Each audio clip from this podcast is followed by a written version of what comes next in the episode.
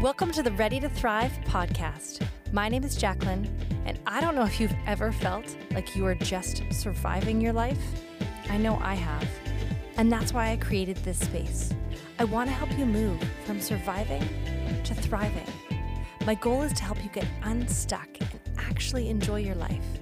Each week, I'll be sharing practical tips and always point you to Jesus. So, what are you waiting for? Let's get ready to thrive. All right, everybody, buckle up and get ready for Carrie Scott Garcia. Carrie is such a dynamic speaker.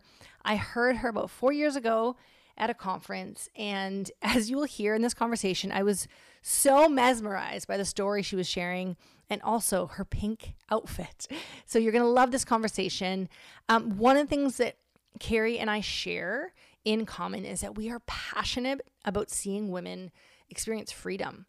And I hope you check out um, Carrie's stuff. I hope you check out her website, go to Instagram. I hope you check out Freedom Academy. I'm going to link all of that here um, because she does such great work. Um, I also want to share about my Tangled course because I think there are many things that Carrie does and that I do that are similar. They're not the same, but we approach um, helping women experience freedom. And so I'm also going to link my Tangled course in the show notes um, for you to check out if that interests you, because I think sometimes there is one um, path that really speaks to us um, over another. And so if Carrie's uh, Freedom Academy speaks to you, um, go check that out.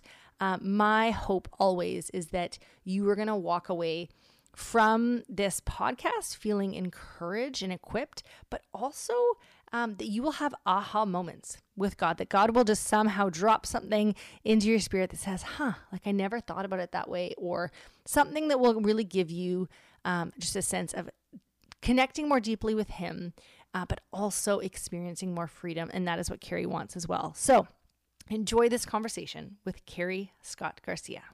Hello and welcome to Ready to Thrive. I am sitting here with the lovely Carrie Scott Garcia.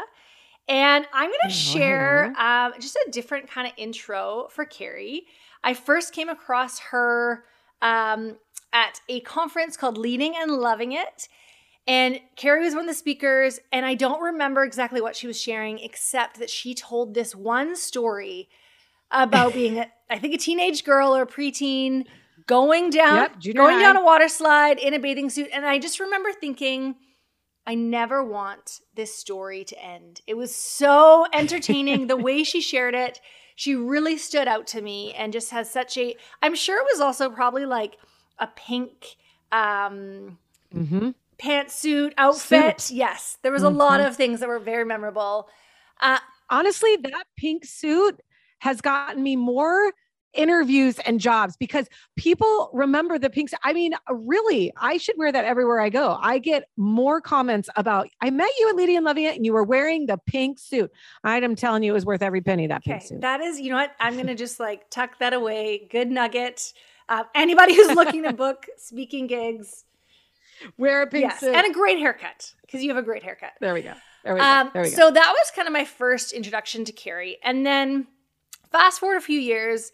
I meet a friend online as we do. Um, her name was Jen Jones, and mm-hmm. sometime in her story, she was sharing this picture of Carrie, and I was like, oh, I love Carrie. She's great. She's like, Carrie's my best friend. And I was like, no way. And so that was a cool connection. And then I'm chatting with another friend, a local friend. We're talking about this retreat we want to put on, and she's like, you know who we should get to speak? Carrie Scott Garcia. I was like, no way, you know her too. How do you know? And she's like, we've been praying together on Zoom. I was like, what in the actual world? Um, right. And I just want to share that story because I love how God just, He connects us with people in so mm-hmm. many cool ways. Um, my dad mm-hmm. calls them the divine appointments, and they're happening yep. online all the time. And so as I have heard Carrie speak, gotten to know her a little bit online. Just a little plug for her on Instagram. She's just a really fun, funny follow, but also shares such good content. Um, so I've loved mm. getting to know her. We have all these fun connections, and I I'm so, so excited good. to hear more of your story and what you're doing today.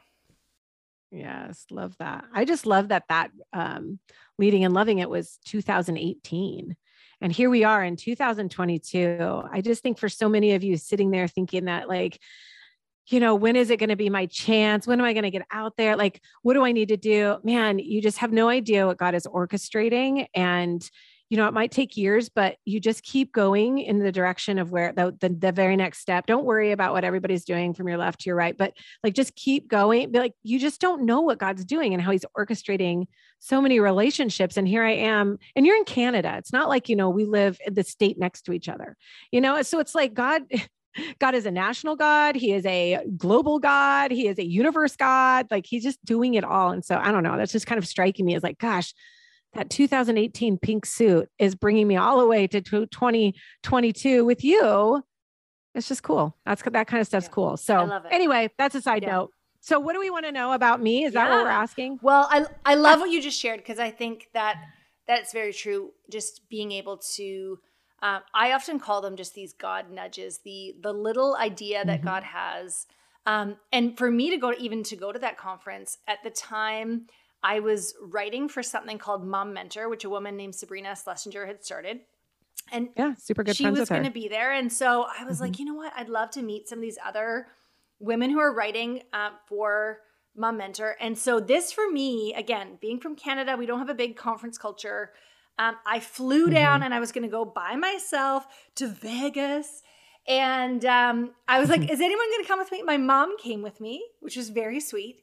Mm. And I felt so nervous to be there. I didn't have any kind of official leadership title. What am I doing at this mm. leading and loving it conference? Yet right. I felt like God said, You need to go be there. And I have met mm. so many people who were there. Uh, I was sharing with Carrie that another woman I've had on um, the podcast, I think probably two years ago now, or maybe it was a year ago, uh, a woman named Brandi Wilson. I heard her speak there. And so there's just really cool things that God will do mm. in, you'll see it in hindsight, right? If we have mm-hmm. eyes to see the things that He is doing. Right. So I love that you shared that.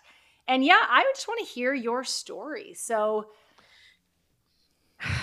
I just, um, I I can't go on. I got to tell you. I got to tell you what's on my head because you said something that I think is so profound. And I want to pause because I think the people on here so sit in that narrative that says, What am I doing here? I'm not a leader, right? What am I doing here? I'm not a leader. And gosh, like I always ask people, Do you love anybody? And, you know, everyone's like, raise their hand. Yeah, I love somebody. Because I believe if you love, then you lead, period. If you love people, if you love someone, you're leading and have influence. And I think that title leader has has kept so many men and women outside of stepping into their calling because it, it's leadership is attached to a title and it's not not in the kingdom of god. And so it's so interesting to me that that you here here you are leading like you're you're writing for mom mentor you are mentoring to your own children you are helping other women online offline and yet that narrative right? Like i'm not a leader. And it's like press into that question of like well what makes a leader? What what does it mean? Surely a title cannot mean leader because even Jesus walked away from from rabbi. Like he just he was like I am sitting with all the people. And so I don't know, that's such an that's such an interesting question which does tie to my story for sure. Um, because I'm a reluctant leader. Um, and and yet man, I think if we could start to sit in that question around well what does it mean to lead and what does it mean to thrive? because thriving is really stepping into the fullness of our calling, stepping out of survival and into thriving. And, and that means that in some fashion, we are going to step into leadership. There is no way to step into your calling and to, to step into the fullness of your story without stepping into leadership. But that comes down to saying, well, then you have to define what leadership is. You have to define that for yourself because 90% of us will take ourselves out of the game because that definition has been skewed.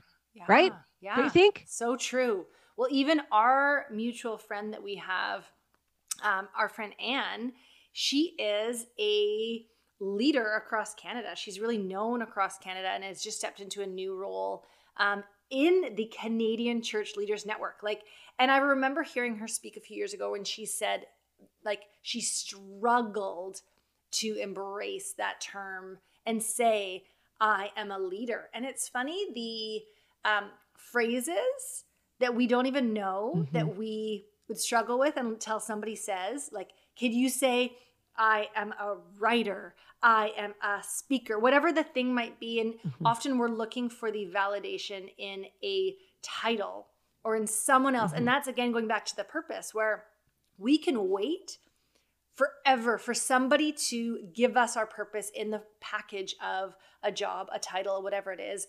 But God's mm-hmm. like, no, I've called you, I've invited you, step into mm-hmm. this, regardless of um, waiting for man to affirm you or to get a paycheck from mm-hmm. it or whatever it might look like. Mm-hmm. Uh, it's everything you're saying. I just spoke with a bunch of teenagers and they and they had me come in to talk about calling. And really calling like is identified around two things. You know, it's discipleship and vocation. And vocation is this like Latin word and it means for God's voice to come. It's the there's a root word which is vocal vocation and it means literally in Latin means the calling. And and here's what is so interesting about culture and even for me is that we get calling vocation very confused with vehicle and and the vocation is this calling it's like it's not a mission because god has a mission we don't have a mission we're here to follow god's mission but it is this unique call that has come usually from the particularities of our pain produce the particularities of our calling because we look around the world and we go, I don't want that to happen to anybody else. God's redeemed my story in that area. And so something begins to rise up in me, and I go, man, that's what i want to help change on the land that's vocation the problem is is that we are taught to put identity in and our worth in our vehicle so I'm currently a pastor at the Hope Collective. I am the CEO of a, of a movement called Freedom Movement. Hey, those vehicles are here right now, but they could easily, in a moment's notice, go away. If my identity and my calling, per se, I use quotes, is in the vehicle, I will be shattered when it leaves. But it doesn't matter if Freedom Movement's here 10 years from now, 10 days from now. My calling will not change. In fact, it will get more and more focused based on the continued redemption of my story. And the more and more thematic my story is, which I have a theme around my voice and around kind of the things that I've been hurt in, God has moved me into this holy discontent that says, I don't want to see that happen on the land. So, really, what you're saying is if a leader is defined by vehicle, then yeah, we come and go with leader titles all the time. But if leader is defined by calling, then no one can take that from us. That is inherently, it is developed within us, both by God and through our story. So good. Well, even as you were talking, I was thinking about um, my old, I have three girls, five, seven, and 10, and my oldest is such a, I mean, she's such a natural oldest where she's such a leader. Mm-hmm. Um, but she often will say things to her sisters like, I'm going to give you some tips here. I'm going to give you some advice. I don't want you to make the same mistakes I made. And so she does it so naturally. And I think, mm-hmm. again, we can learn so much from kids because they do so many things naturally that later mm-hmm. on we're mm-hmm. told, oh, no, no, no, it has, you have to be, right. you need some certification to do that. You need whatever it looks like. Right. Um, but it's like, no, no, no, you can actually live this out. And one of the things I've said to her is, you're a leader to your sisters. Like you mm-hmm. are leading the way. Yep. And so as parents, we know that can be great, or you can really, you know, take them down the path. But uh, right, just needs to be tempered. That's totally. all. Well, I want to let's mm-hmm. start with your story and kind of take me back mm-hmm. to um, the beginning, Carrie, and kind of what you have walked through in your life. Yeah, I mean, this is a such a loaded question at 47 years old, but um, just kind of the cliff notes is that I'm a pastor's kid, grew up as a pastor's kid. Um, mom struggled uh, with a really severe eating disorder from the time she was 13 um, until she was 51, where she ended up taking her life. Uh, she struggled severely with mental illness. Um, but you would not know that. On the outside, we were very put together, very, um, we were great performers, um, showing up to church, playing the role. Um, for me, uh, this always was problematic because I am kind of what you would I'm more of like those truth tellers. Like I see it, I need to say it, that kind of prophet nature, if you will.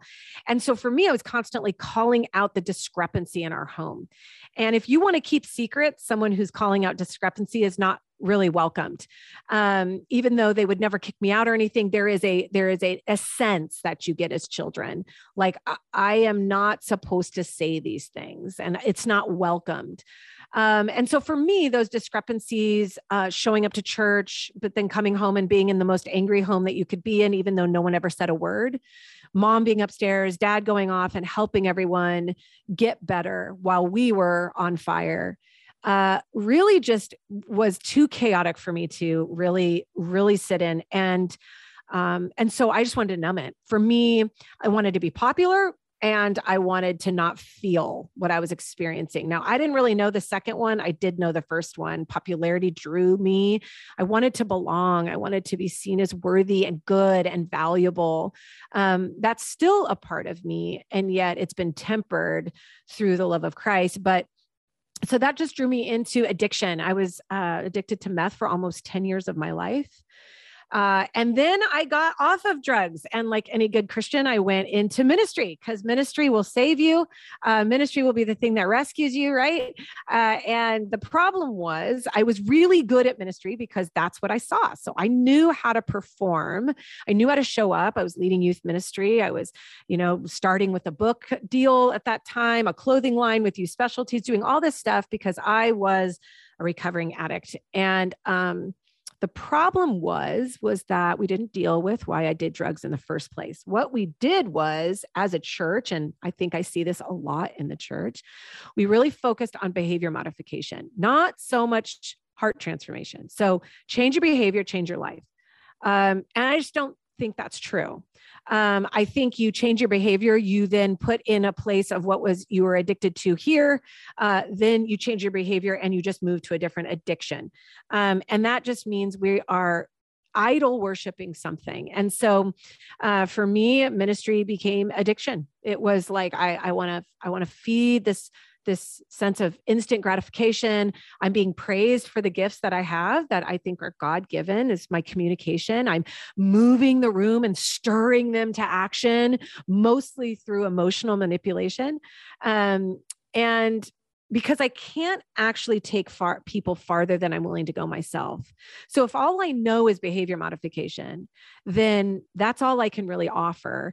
Um, and that is all I offered. Now, I loved Jesus. So hear this clearly. I accepted Jesus when I was four. I loved Jesus, but I was on a journey of understanding that Jesus cared more about my heart than he did about my behavior. And I did not have, I didn't have a, I didn't have space for that. I didn't understand that. Um, which, you know, long story short, moved me into uh, broken down marriage, um, really stepped outside of some things that uh, I, I wish I would have never have done, never thought I would have in a million years. Um, but brokenness will, without uh, tending, will drive you to do some really gnarly things. Um, and that brought me to a stop sign where I was ready to have my life uh, be ending. I just didn't want to live anymore. Um, if the bus could come and hit at a certain velocity, this could all be over. Um, and that was a huge pivotal moment for me. That is where I really I had encountered God in the supernatural in a few ways because doing drugs really opens you up to supernatural. And I actually had Jesus in me, so I got to see a lot of really gnarly, gnarly things when I was doing drugs. But to have a supernatural experience where God actually spoke and people can give me theology all they want. Um, I know what I heard and I know what happened in that car. Um, and that was a moment that was like, I've seen everything you've ever done. You've lost your ministry. At that point, I wasn't even speaking to my parents. I had lost my marriage. Everything was done. I was all but stamped disqualified. And the voice just said, I've seen everything you've ever done. And I actually really love you. And if you turn this car around, it's going to be a journey but you will heal. And I didn't have a lot of faith. I wish I could say that I did. It was like, I'll give you one more try. Like I, I, I will try. I didn't even know what that meant really. I didn't know I didn't know what that meant, relationship with Jesus, but I didn't know what that meant. I do now. So I turned the car around and here we are. Um, lots of therapy, lots of intense trauma work. And the thing that started to really solidify my the roots of my healing was when I allowed the the stories, the stories when I was little to come to the surface so that I could start naming some of those early days where the enemy started to latch on and whisper things like, You are too much for this room. You are too loud. You actually aren't wanted here. And if you show your true self, people will leave you. And I had some data to back that up. So he would latch on to the data, like my mom. She died. She took her life. Was I not worthy enough loved enough for her to stay alive. So don't you think he latches on that? And a lot of it was around my mouth and my voice. And so, really doing some of that deeper story work, um, I was able to renounce some agreements with the enemy and also just begin to allow my trauma to be healed. And now I become very passionate about holding stories and teaching people how to sit with people without trying to fix them, because Jesus does a good job at that, without bypassing them with just a scripture and a prayer, without hearing them. I love scripture and I love prayers, um, but not at the sake of not hearing a human. And so I teach people, it is my calling to teach people how to hold a heart because my heart was held. And I wish there would have been people to hold my mom's. So that's that's me. That's a nutshell. Wow, that's it's a that's a big nutshell. Um, and there's so much that um, I could unpack there, and there's so much that I find. I mean, our story, our stories are so different, and yet mm-hmm. the main theme of them is getting to the root yes. instead of managing symptoms. And so I think what you said there about like the focus has been on behavior modification, the focus has been on, you know, heal these symptoms or whatever else. And, you know, whether it's culture or the church or ourselves or whatever it might be, but we are not great at sitting in the pain, at right. um, one of the things that I love to talk about is the fact that when we have an emotional response, an overly emotional response, let's say, so mm-hmm. instead of just being like, "Hey, why'd you why'd you get so angry with your husband there or so upset?" Mm-hmm. It's stopping to ask that question. Well, why? Like, what mm-hmm. is it actually pointing to? Um, mm-hmm. and not sitting with Jesus and saying like, "Hey, mm-hmm. what's really going on in here?" And so, mm-hmm. um, having that place of healing, deep soul mm-hmm. healing, um, that's where I think there is this freedom. And so for mm-hmm. me, having grown up in a Christian home, um, our home life very different than yours. Like a um, things went like very well in many areas. I mean, we had, there was lots mm-hmm. of issues in other areas too, but um, but it's it was shocking to me to be at I think it was 36, have experiencing postpartum depression, um, having a prayer time with my husband where I um, we sat together and he really led me through a, this night of confession and just mm. getting things out um, to the surface where um, it was Valentine's Day, not your most romantic Valentine's Day, um, but what it was was kind of going down into some of those things. Mm-hmm. And the freedom I felt after that. Um, and then really it was another year of Jesus saying, hey, let, like mm-hmm. the things coming to the surface um, mm-hmm. and dealing with those things. And I remember being like, oh, this is what freedom feels like. Mm-hmm. And um, yet I'd been a Christian for my whole mm-hmm. life and I'd had my my own rebellious times and things like that. So I guess I just want to ask you because I found this to be a very, very difficult question to answer. And you have mm-hmm. walked various people through this as well as your own experience. Mm-hmm. What what mm-hmm. does freedom feel like? Look like? Mm-hmm. What is the um, like the other side of this work? Like what is kind of waiting mm-hmm. for people? Yeah, I mean, it's a great question because I think what people want is that freedom is the absence of pain. And that's just not the definition. Freedom is the presence of God in our pain. and and to understand that we are going to suffer that is the human narrative that is the human experience freedom looks like i actually can name my suffering I can name my heartache. I can actually bring it to the Lord, not give it to the Lord, but bring it to the Lord to invite him into it. And I have a comforter. I have someone that will sit with me and they will hold space with me and tend to my heart. You know, when people go, you know, you just need to trust God with that, you know, or like he's working that for good. Uh, maybe on this side of heaven, maybe not.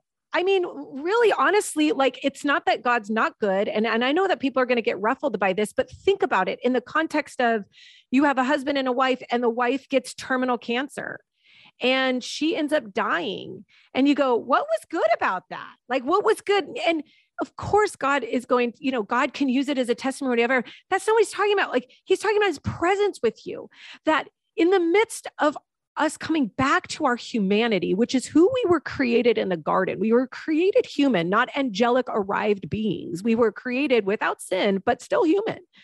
That to come back to our humanity is to name our need for God in the midst of our suffering. So, freedom is not the absence of pain, freedom is not arrival. No one has arrived here. No one, no one, no one, no one.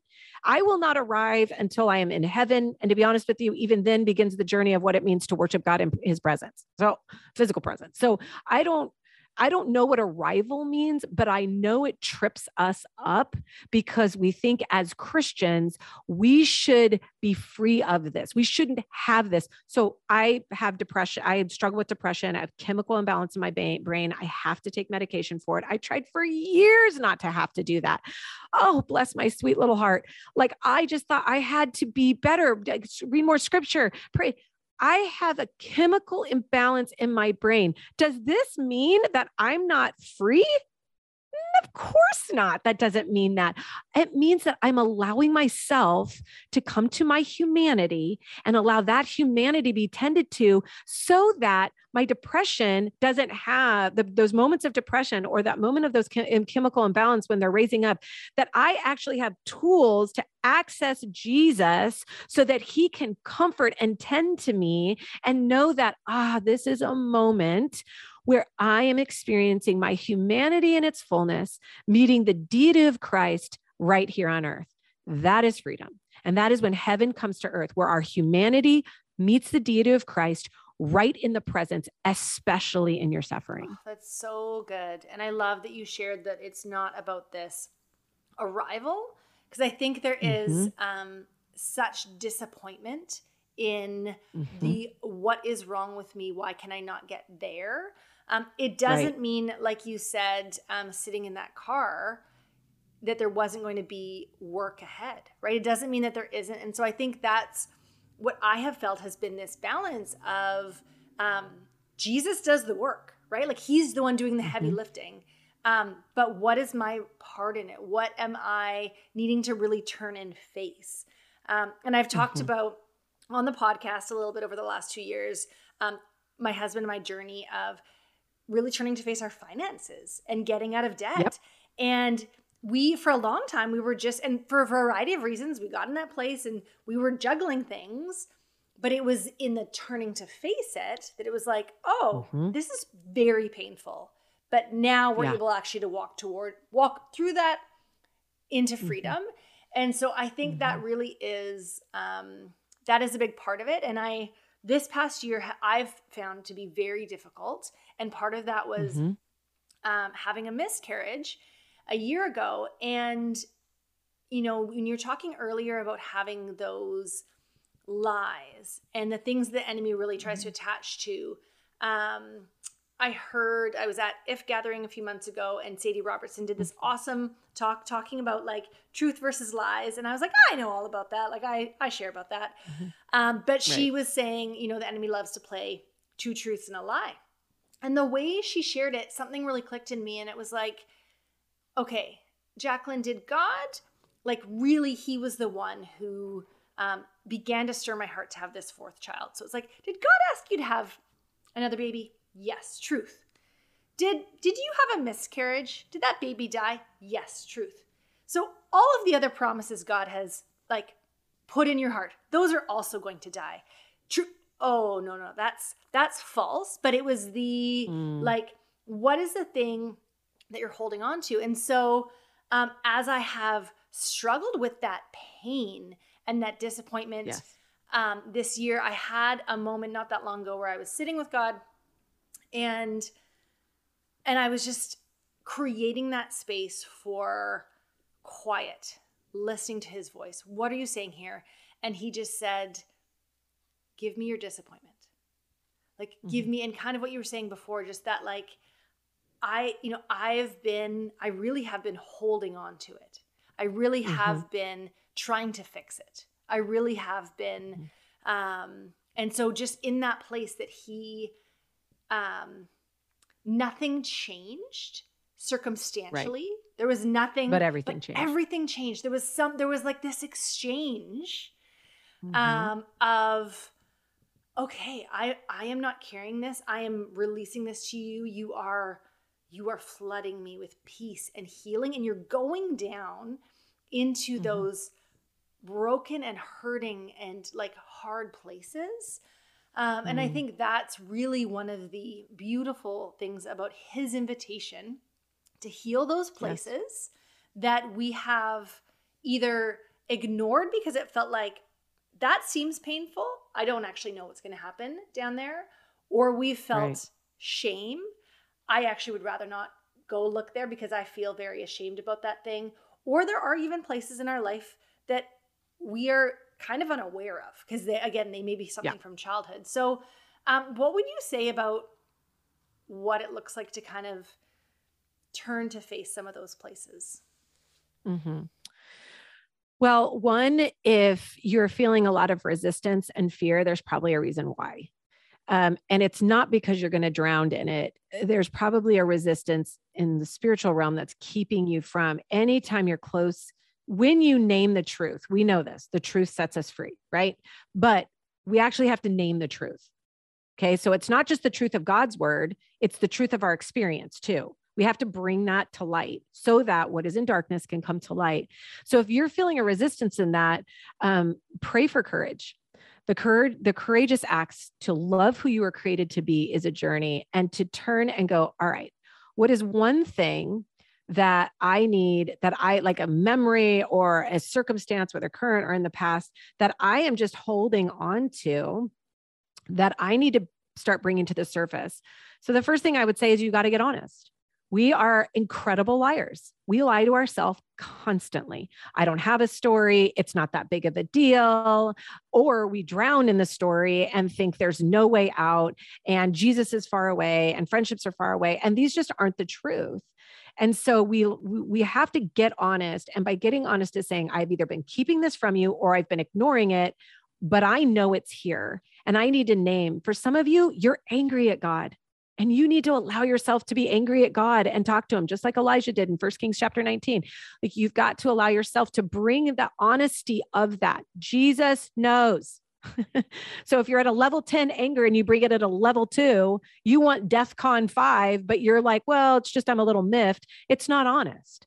So we can't get anywhere we're not honest. That's number one. So you've got to name it. Secondly, there's an invitation. Yes, God's inviting you, but he's a gentleman and he will not come where he's not asked. So you got to knock and the door opens. You got to seek and you find. There is an invitation that says, God, I want you to come into this. And until you are ready to take it from me, I want you, I need you here. I need comfort. I need validation. I need your presence. I need you to sit with me here. And I'm not going to ignore it or dwell on it longer than you're asking me to, but I am here. So the second one is invitation. And the third one, you were not made to do this alone. I think there's something powerful you said, Jacqueline, when you sat with your husband the curious the curiosity in me was like i wonder what made that moment so powerful. It was you know god was there. But what else? Like why was that such a profound it's not like you've never had a moment with god before. It's not like you've never had hard things and gone to god before. What made that moment so like like it's pivotal for you. That's why you're bringing the story up. It's a it's a marked moment for you. And so i'm curious what was it about that moment that made it so divinely pivotal um, i'm curious so it was um really a well first of all desperation uh, led mm-hmm. to that mm-hmm. moment because I was in this place of postpartum depression. And, so naming yeah. it. And um, and it was like he'd been asking me, like, do you want to pray? And I was like, no, I do not. Um, so it mm-hmm. was confession in a safe space where there was no judgment. Mm-hmm. Um, and he mm-hmm. said to me, I want you to imagine there's like a dump truck here. And mm-hmm. anything that comes to mind, as silly as it seems, as far back as it seems, as hard as it seems, we're going to throw it on the dump truck. Jesus is going to take that mm-hmm. away, but we're just going to like mm-hmm. get it out. And so again, I say it was Valentine's Day and I'm sharing things from my past that I'm like, I don't really want to be sharing this with my husband on Valentine's Day. And we'd, we'd been very honest. Um, we'd probably sure. been married at this point for 14. No, that can't be right. Um, let's mm-hmm. not try to do math right now, but um, a, a while. while. And, and we, you know, we've been very honest. And interestingly, probably one of the most significant things was confessing out, again out loud confessing out loud mm-hmm. um, the bitterness i felt towards him and his job mm-hmm. because he had been we had three kids he'd been away all the time and i felt so much resentment mm-hmm. and so this bitterness mm-hmm. had been growing in me and so it was the mm-hmm. confession of that and just mm-hmm. really everything gross that was like you don't want to tell anybody your um, mm-hmm. the grossest parts of the things that are inside of you, the things that you're like, well, you know how you have those like go on gr- the grave with that one. Um, mm-hmm. And so anything that came So up, why did you? Why did you say all of those things? Uh, really, it was, I mean, it was his invitation um, to, mm-hmm. he had been, he had had his own um, really time of healing prayer and mm-hmm. experienced some of his own training in that. And so he was like, mm-hmm. I've been leading other people through this um, I'd love to lead you. And it's funny because we often don't, we don't really want to hear from the people who are closest to us. Um, right. And so that was, there was a palpable shift, a physical shift in me. And I mm-hmm. remember being like, well, we'll see how I feel the next day. Um, mm-hmm. And I still felt this lightness. Um, mm-hmm. And so mm-hmm. for me, that that has become pivotal in terms of regular times of confession. Now, it doesn't mean it's mm-hmm. always with my husband. Uh, it might it often is, you know, me and God. Like I, I think about Psalm 51 mm-hmm. where David is like crying out to mm-hmm. God. And I think really that is where our mm-hmm. ultimate confession happens. But there is something about having mm-hmm. a safe space with another person. Yeah, that's what I was trying to get to is really, I mean, the Bible talks about confess your sins one to another it's not so that we can be judged. I think you you named some components there that I really want people to hear and break down. One, you named what was going on, and you also had an environment in which you could name it that was not what felt safe. There there wasn't judgment, and there was like, hey, I my hands are big, and you're carrying this all on your own, and my hands are big. And as you began to confess, which is really confession is invitation so confession is saying, I'm saying this so that you that you can come closer. Confession allows for intimacy to be restored. So now I'm confessing not only to God, but to my husband in a way that allows intimacy, his closeness, his physical body to be able to come closer because the atmosphere has been uh, has been uh, changed. It's safe. And that the third component of that is you have to have someone God has created us relationally. And so he looked down at the garden and said, It's not good for Adam to just be hanging out with me. He's actually going to need someone else. And ultimately, yes, we can go to God, but that is not the fullness of the triune experience of our humanity. Jesus, Holy Spirit, God, we're never alone, neither are we. That that moment is so pivotal for you because the three components of transformation were there. I am naming what is true, even if it's ugly. I am inviting God in through confession, and then I am letting another believer hold it with me and name for me, not to fix me, not to judge me, but to say, I don't know how to fix you. I'm just so glad you told me. I'm just so glad I've created a space for you to be able to share it. And then something begins to happen. What was in darkness that was rolling around, these stories that are rolling around in your mind that are becoming so big and so overwhelming that are taking your breath away, your sleep away, your life away, now have come to the light. And not only are they coming to the light in the presence of God, but they're coming into the light, into the presence of another human that can say, I see you and I love you. That is very healing and very powerful. And honestly, your husband did a great job because not too many people will do that. They don't like how it makes them feel when you're upset. So they want to bypass you. They want to minimize you. They they want to say it's not that big of a deal. God's working it out for good. You know what? Fine. I don't want to hear that right now. What I want to hear is I see you. I validate you. That is you are heartbroken because you lost your child. I can't make sense of that. I don't know how. But what I can do is sit here and say, I am heartbroken. What has it been like for you to carry that? What was it like for you that day? Tell me more because my hands are big. And although I cannot take it from you, gosh, I can hold it with you. That's the kingdom of God, and that's freedom. That's so good. Um, one of the things I have been thinking about in this process, uh, as I have even walked with women, um, in looking back at you know where have I've just referred to it as where where have seeds been planted by ourselves, by yeah. others, by the enemy, and there often can be these things we think of in childhood. And so, interestingly, a few weeks ago, we're sitting at the dinner table, and we've done this kind of once a week thing with our kids, where we're doing a little like it's really just a verse. We're reading a verse, we're discussing it, mm-hmm. we're having a treat. And we're kind of lingering around the table and all of a sudden one daughter says, I don't even know what prompted it, but she blurts out um you I think you like her the most. Like you like her the most. Mm. Another daughter says, "Well, she I think you think she she's prettier than me." Or something like that. And I was like, "Oh, you mm. guys have just I was so thankful you have just brought it out to the light. These are things that are going on mm-hmm. inside. And now we can begin to listen.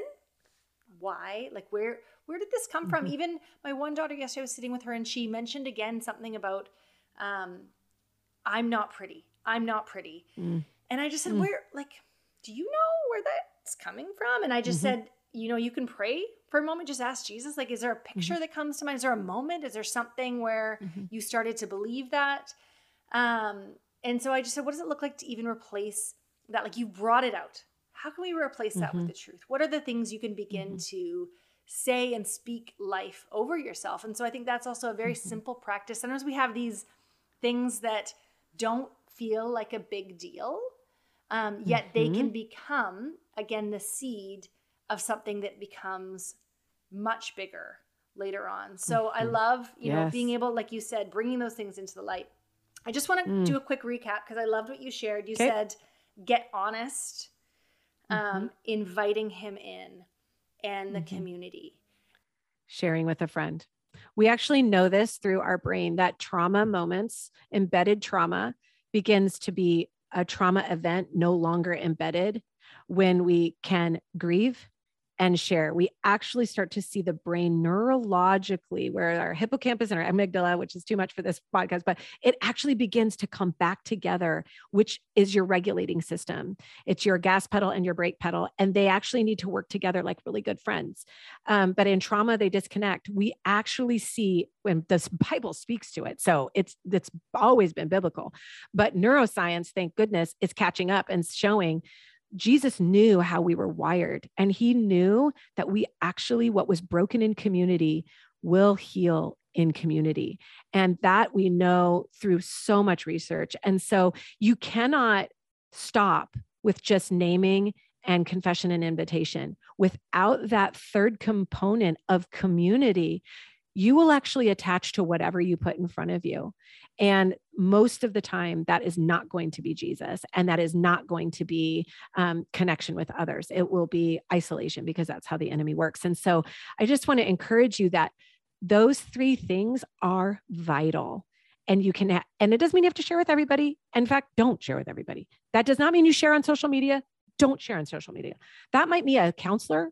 That might mean your husband. That might be your best friend. And it might not be all these big and heavy things. And I'm not saying every single thing in your life has to be shared, but those trauma embedded things, you know, when you go through a trauma event, trauma needs care and comfort for it to not get embedded.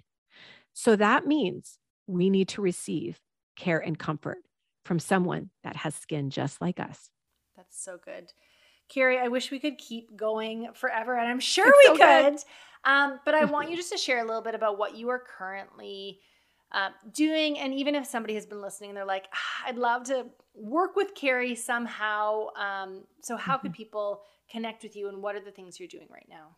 Yeah. I mean, obviously, you can social media is Carrie Scott Garcia. You can go to carriegarcia.com and see all the things that I'm doing. I am the um, founder of Freedom Movement, and that's where the hub of all my work comes out of.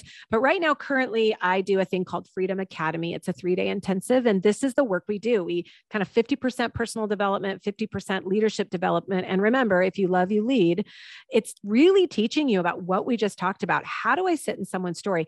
Where is my story keeping me stuck? Where's the limiting beliefs coming from? What's going on in my brain and what's going on scripture in, in the spirit realm and scripturally? So we take that in three days and we really walk you through. And man, let me tell you, we give you actual hand holding tools on how to sit with people. You get to practice it. You don't have to bring any of your childhood stories. We're not doing any of that business, but we are teaching you how to sit, how to ask good questions that provoke reflection so the Holy Spirit can do transformation. We help you learn how to listen, how to speak, speak to your teens and your kids and your spouse and those people that you love in the marketplace and in your ministry. And so that is all over the nation. We have have one coming up in April. I don't know when this thing will air, but April. And then if if this airs after that, then there's so many times that um, other people host them um, in different various places around the nation. But that's currently that's my baby right there is Freedom Academy. And here in the next couple months, we'll be moving on to a full licensing and certificate program where there'll be four installments. So you can actually become a freedom coach and do what I do. So that's what we're doing. Freedom Academy, baby. You can go to carriegarcia.com to check it out. That's so awesome. Hopefully we can say coming to Canada soon. Um, Ooh, I would love, I, I am trying my hardest. You know it. Me yeah. and Anne have like searched the heavens for this to happen. Then I'm DMing yeah. you. I'm like, Jesus is in Canada and I want to be yeah, there. We're, we're going to make it happen. Well, Carrie, thank you so much for sharing your story and just so much wisdom. I think this is one people are going to want to send to a friend uh, and maybe even listen again. Just um, mm. pause mm. where you heard Carrie say something that, you know, you maybe kind of had a little quickening in your spirit and just to pause mm. and say, hey, God, is there something you want to say to me about that? Mm, um so because I know I felt it while I was listening and I can't wait to listen back. So thank you, Carrie, and mm, all the course. best. What an uh, honor. I trust this episode has helped you move one step closer to thriving. Can I just say thank you for listening? This space has been incredibly encouraging for me this past year, and as I am being deeply encouraged by these conversations, I trust you are as well.